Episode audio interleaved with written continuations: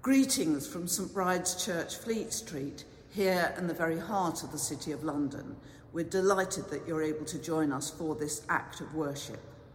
St Bride's is famous for its ministry to journalists, and behind me here you can see our journalists' commemorative altar. We are aware as never before of the dangers that those in the industry face when bringing us the news. So, our journalists and all who work in the media are very much in our thoughts and prayers at this time. However, we are, of course, here for all of you, journalists and everyone else. Do please leave us a comment or a like and tell us where you're listening from. It's always good to hear from you. And if you would like to donate to help support these services, uh, you'll find details of how to do so in the accompanying text. But now, may the light and peace of Christ be with us all as our worship begins.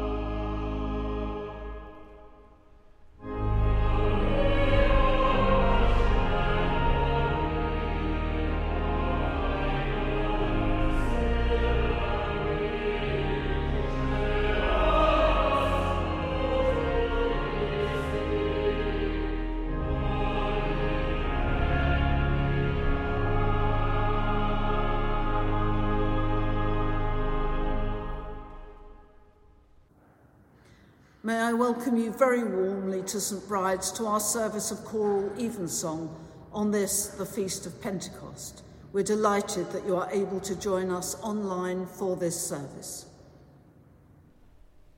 Beloved, we are come together in the presence of Almighty God and of the whole company of heaven to offer unto him through our Lord Jesus Christ our worship and praise and thanksgiving to make confession of our sins, to pray as well for others as for ourselves, that we may know more truly the greatness of God's love and show forth in our lives the fruits of his grace, and to ask on behalf of all men such things as their well being doth require.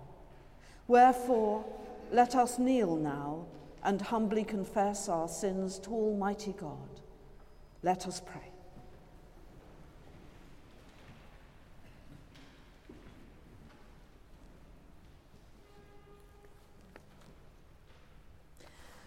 Almighty and most merciful Father, we have erred and strayed from thy ways like lost sheep. We have followed too much the devices and desires of our own hearts. We have offended against thy holy laws. We have left undone those things which we ought to have done, and we have done those things which we ought not to have done, and there is no health in us. But thou, O Lord, have mercy upon us, miserable offenders. Spare thou them, O God, which confess their faults. Restore thou them that are penitent, according to thy promises declared unto mankind, in Christ Jesus our Lord. And grant, O most merciful Father, for his sake, that we may hereafter live a godly, righteous, and sober life, to the glory of thy holy name. Amen. May the Almighty and merciful Lord grant unto you pardon and remission of all your sins, time for amendment of life, and the grace and comfort of the Holy Spirit. Amen.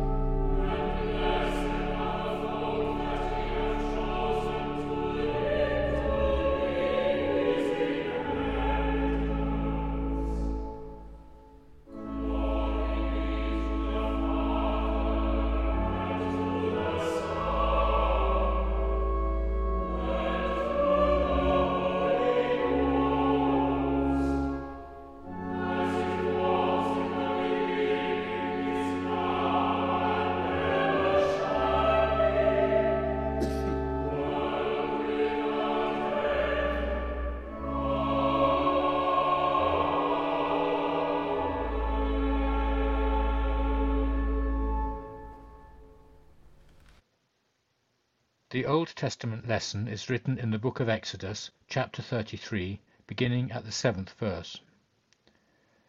Moses took the tabernacle and pitched it without the camp, afar off from the camp, and called it the tabernacle of the congregation. And it came to pass that every one which sought the Lord went out unto the tabernacle of the congregation, which was without the camp.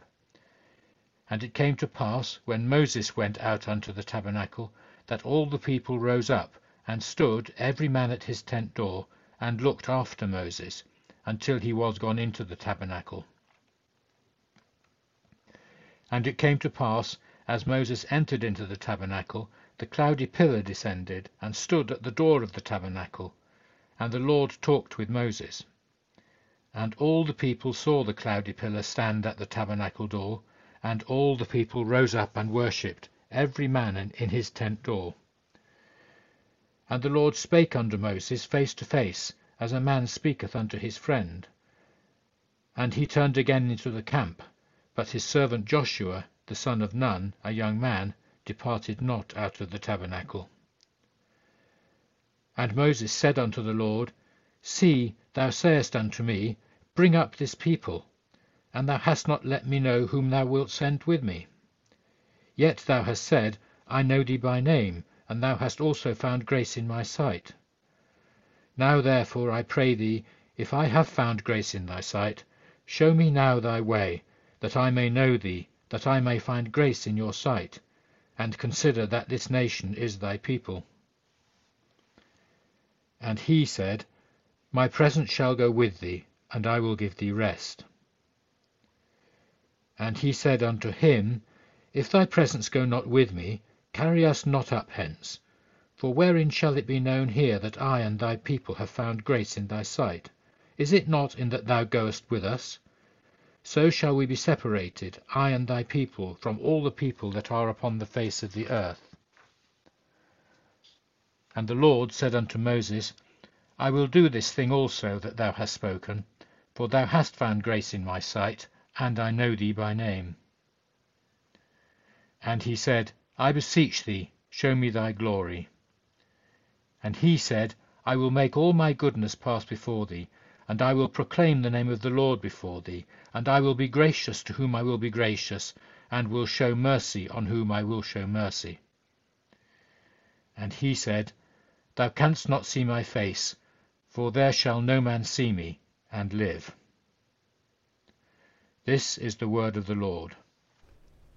Thanks be to God.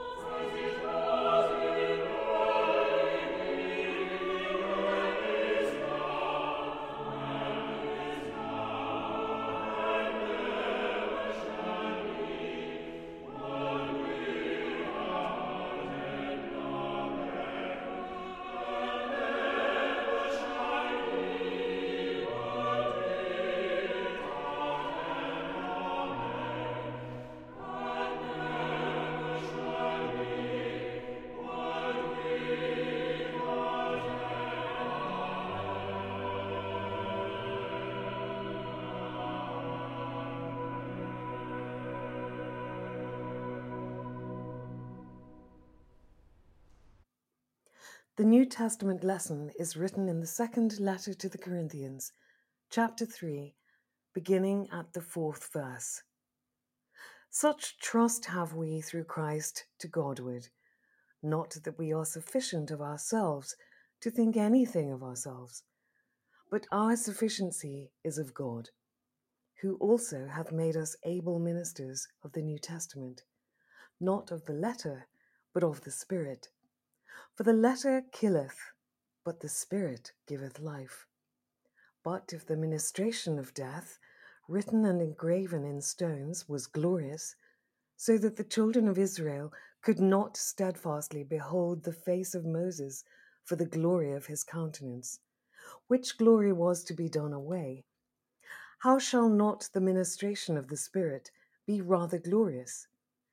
For if the ministration of condemnation be glory, much more doth the ministration of righteousness exceed in glory. For even that which was made glorious had no glory in this respect, by reason of the glory that excelleth. For if that which is done away was glorious, much more that which remaineth is glorious. Seeing then that we have such hope, we use great plainness of speech, and not as Moses, which put a veil over his face, that the children of Israel could not steadfastly look to the end of that which is abolished. But their minds were blinded. For until this day remaineth the same veil untaken away in the reading of the Old Testament, which veil is done away in Christ. But even unto this day, when Moses is read, the veil is upon their heart. Nevertheless, when it shall turn to the Lord, the veil shall be taken away. Now the Lord is that Spirit, and where the Spirit of the Lord is, there is liberty. But we all, with open face, beholding as in a glass the glory of the Lord, are changed into the same image from glory to glory even as by the Spirit of the Lord. This is the word of the Lord. Thanks.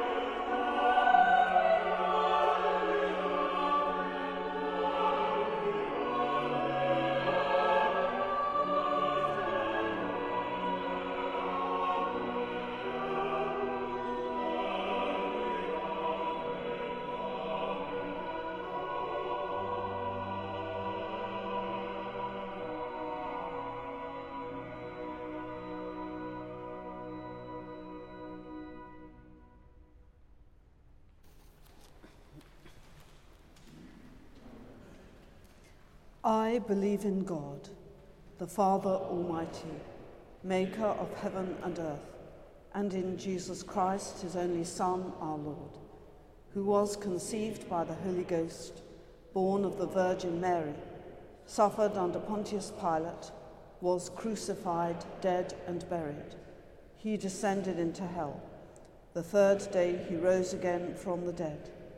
He ascended into heaven and sitteth on the right hand of God the Father Almighty.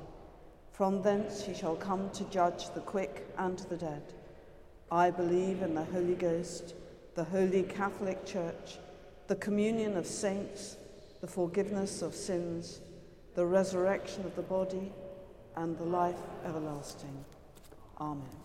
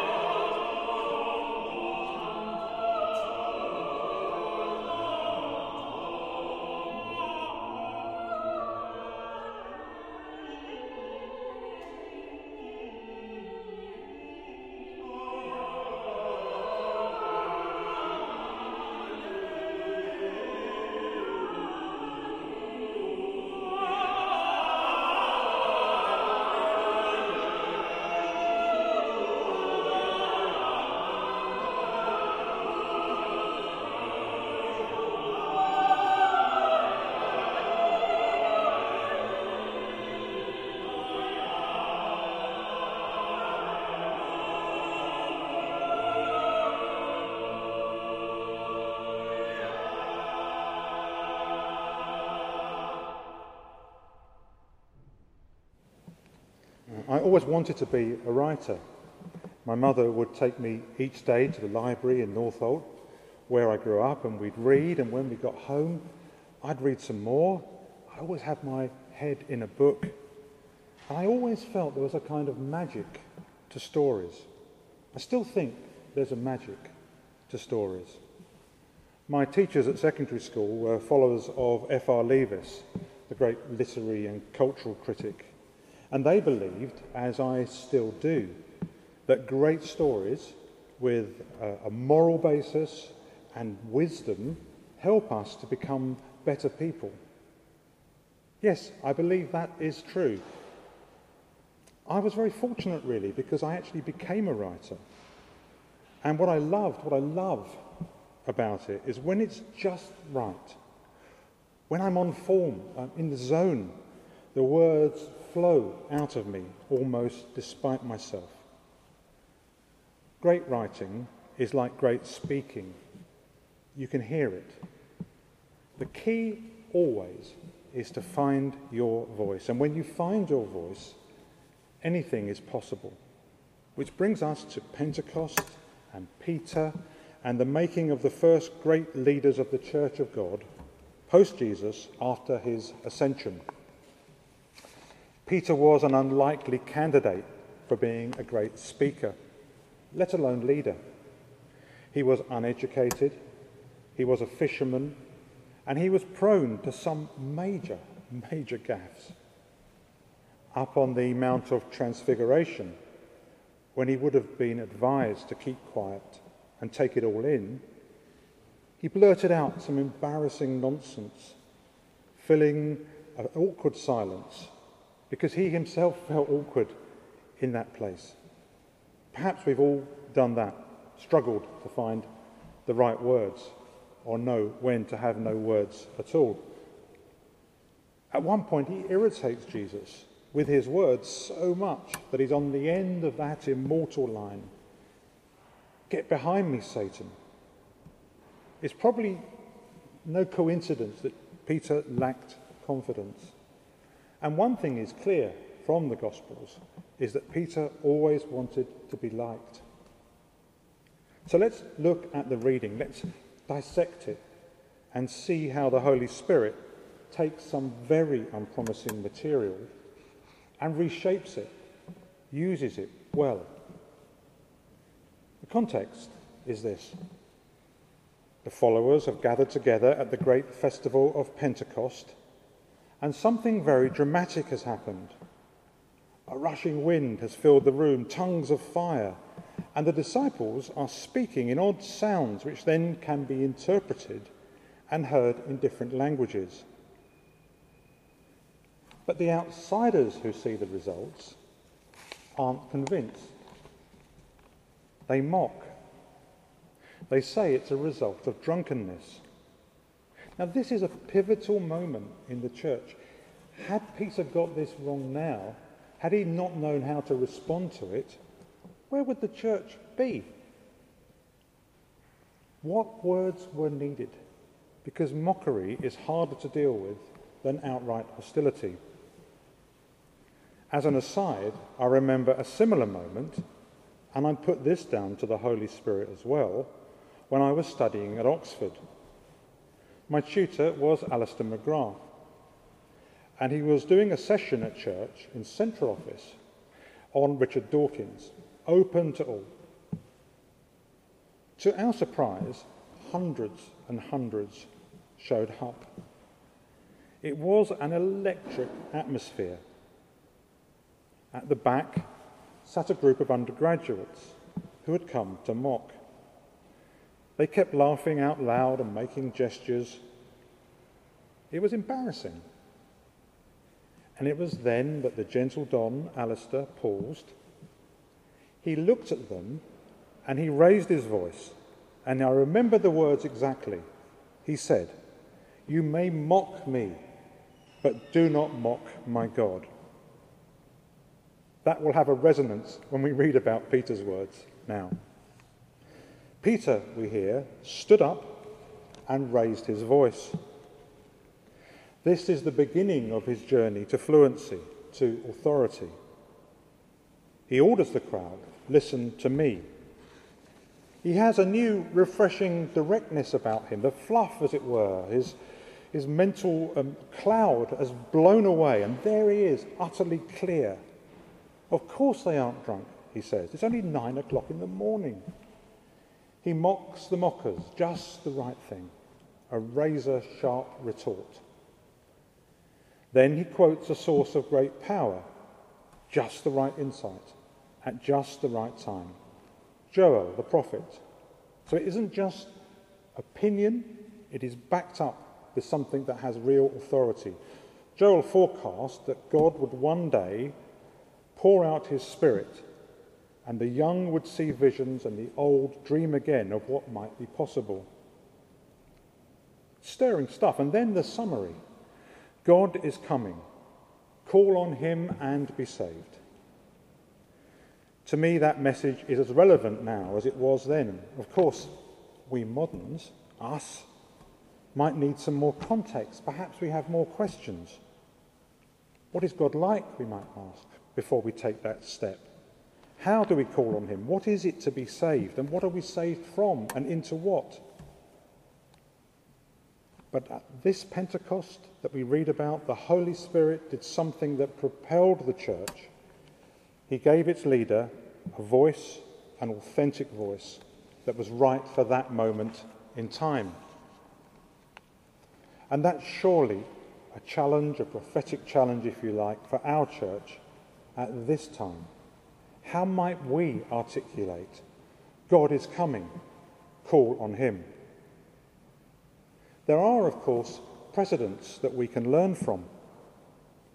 The Holy Spirit, it seems to me, is always intervening and helping people to be creative, to write, and to communicate.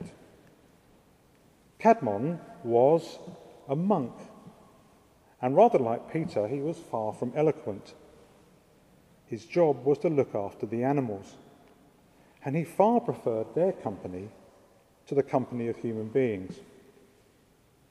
And then one night he had a dream and after that dream, he found his voice, his poetic voice, his creative voice. It's as though he lived through and out that prophetic word that Peter quotes at Pentecost. He dreamed dreams, he had a vision. And he became the first known English poet, writing in his mother tongue. And his verses, the Venerable Bede said, drew people to God we still have fragments of them, and they are very, very beautiful. Who would have thought that a cowherd might become a poet? Reading the Pentecost account again, it made me yearn for just such a voice that can speak into our world about the joy and the wonder of God. I think we really need it. Let me finish with a poem that I think sums up, as C.S. Lewis called it, the deep magic at the heart of the world. It's by Denise Levertov from her collection Breathing the Water, and it's called Caedmon. All others talked as if talk were a dance. Clodhopper I, with clumsy feet, would break the gliding ring Early, I learned to hunch myself close by the door. Then, when the talk began, I'd wipe my mouth and wend unnoticed back to the barn to be with the warm beasts, dumb among body sounds of the simple ones. I'd see by a twist of, of lit rushes and motes gold moving from shadow to shadow, slow in the wake of deep, untroubled sighs. The cows munched or stirred or were still. I was at home and lonely, both in good measure, until the sudden angel affrighted me, light effacing my feeble beam. A forest of torches feathers of flames, sparks up flying. But the cows, as before, were calm, and nothing was burning. Nothing but I. As that hand of fire touched my lips and scorched my tongue, and pulled by my voice into the ring of dance. It's very beautiful, isn't it? And it describes the journey, I think, to eloquence and to voice. The feast of Pentecost calls you and it calls me and all Christians to open our hearts and lives to, as the poet says, life effacing, our feeble beam, a forest of torches, feathers of flame, sparks up flying. And we're called to let the Holy Spirit's hand of fire touch our own lips, to pull us also into the ring of the dance, the life of the church. This is Pentecost, and the Holy Spirit of God calls us with our own visions to our own Pentecost experience.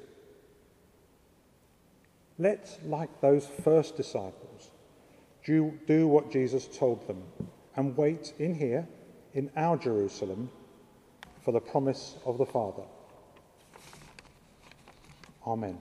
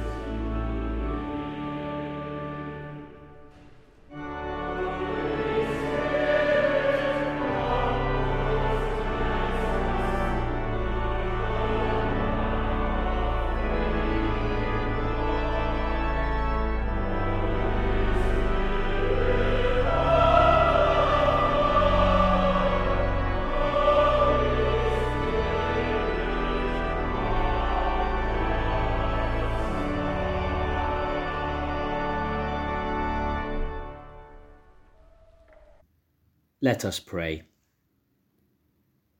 Spirit of truth, come to your church. Fill us with love for the Father and the Son. Guide us in holding to your commandments in essence and with integrity.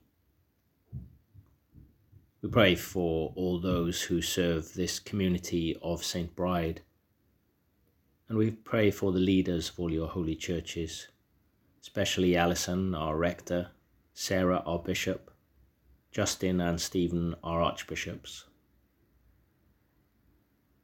We pray also today for the Anglican Church of Southern Africa and for the Archbishop of Cape Town, Thabo Makgoba. Also for the Evangelical Lutheran Church of Iceland and its bishops, and in our own diocese, we pray for the Archdeacon of Middlesex, the Venerable Richard Frank, and for his personal assistant. Lord, in thy mercy, hear our prayer. Spirit of truth, come to the nations. Lead those who govern to build communities in which all may prosper. Extend our horizons to embrace all people. We pray for the leaders of the nations, and especially on this occasion of the Platinum Jubilee, we pray for Her Majesty the Queen, giving thanks for her service to this country. We pray for her family and all those involved in organising celebrations at this time. Lord, in thy mercy, hear our prayer. Spirit of truth, come to strengthen the bonds which unite and heal the wounds that divide. Shape us to flourish as heirs of your grace. We continue to pray for the people of Ukraine and Russia. We pray for a laying down of arms, for reconstruction and reconciliation. And we continue to pray for journalists in that nation and elsewhere where they are at risk in the course of their work. Lord, in thy mercy, hear our prayer. Spirit of truth, come to all who are weary and carrying heavy burdens. Set us free to praise you. Refresh us all in your vibrant hope. We remember especially all those in our parish community who are in need at this time in this city and around the world. And we remember in the silence of our hearts any others known to us. Lord, in thy mercy, hear our prayer.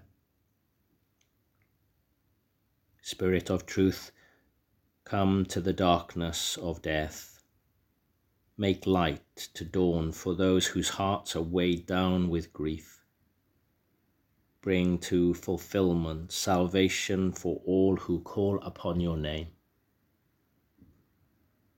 We pray especially for all the recently departed and those whose year's mind comes at this time. Rest eternal grant unto them, O Lord, and let light perpetual shine upon them. Lord, in thy mercy, hear our prayer.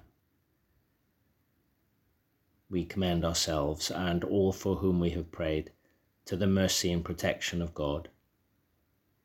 Merciful Father, accept, accept these prayers, prayers for the, for sake, the sake, of, thy, Son, Son, our Saviour Jesus Christ. Jesus Christ. Amen. Amen.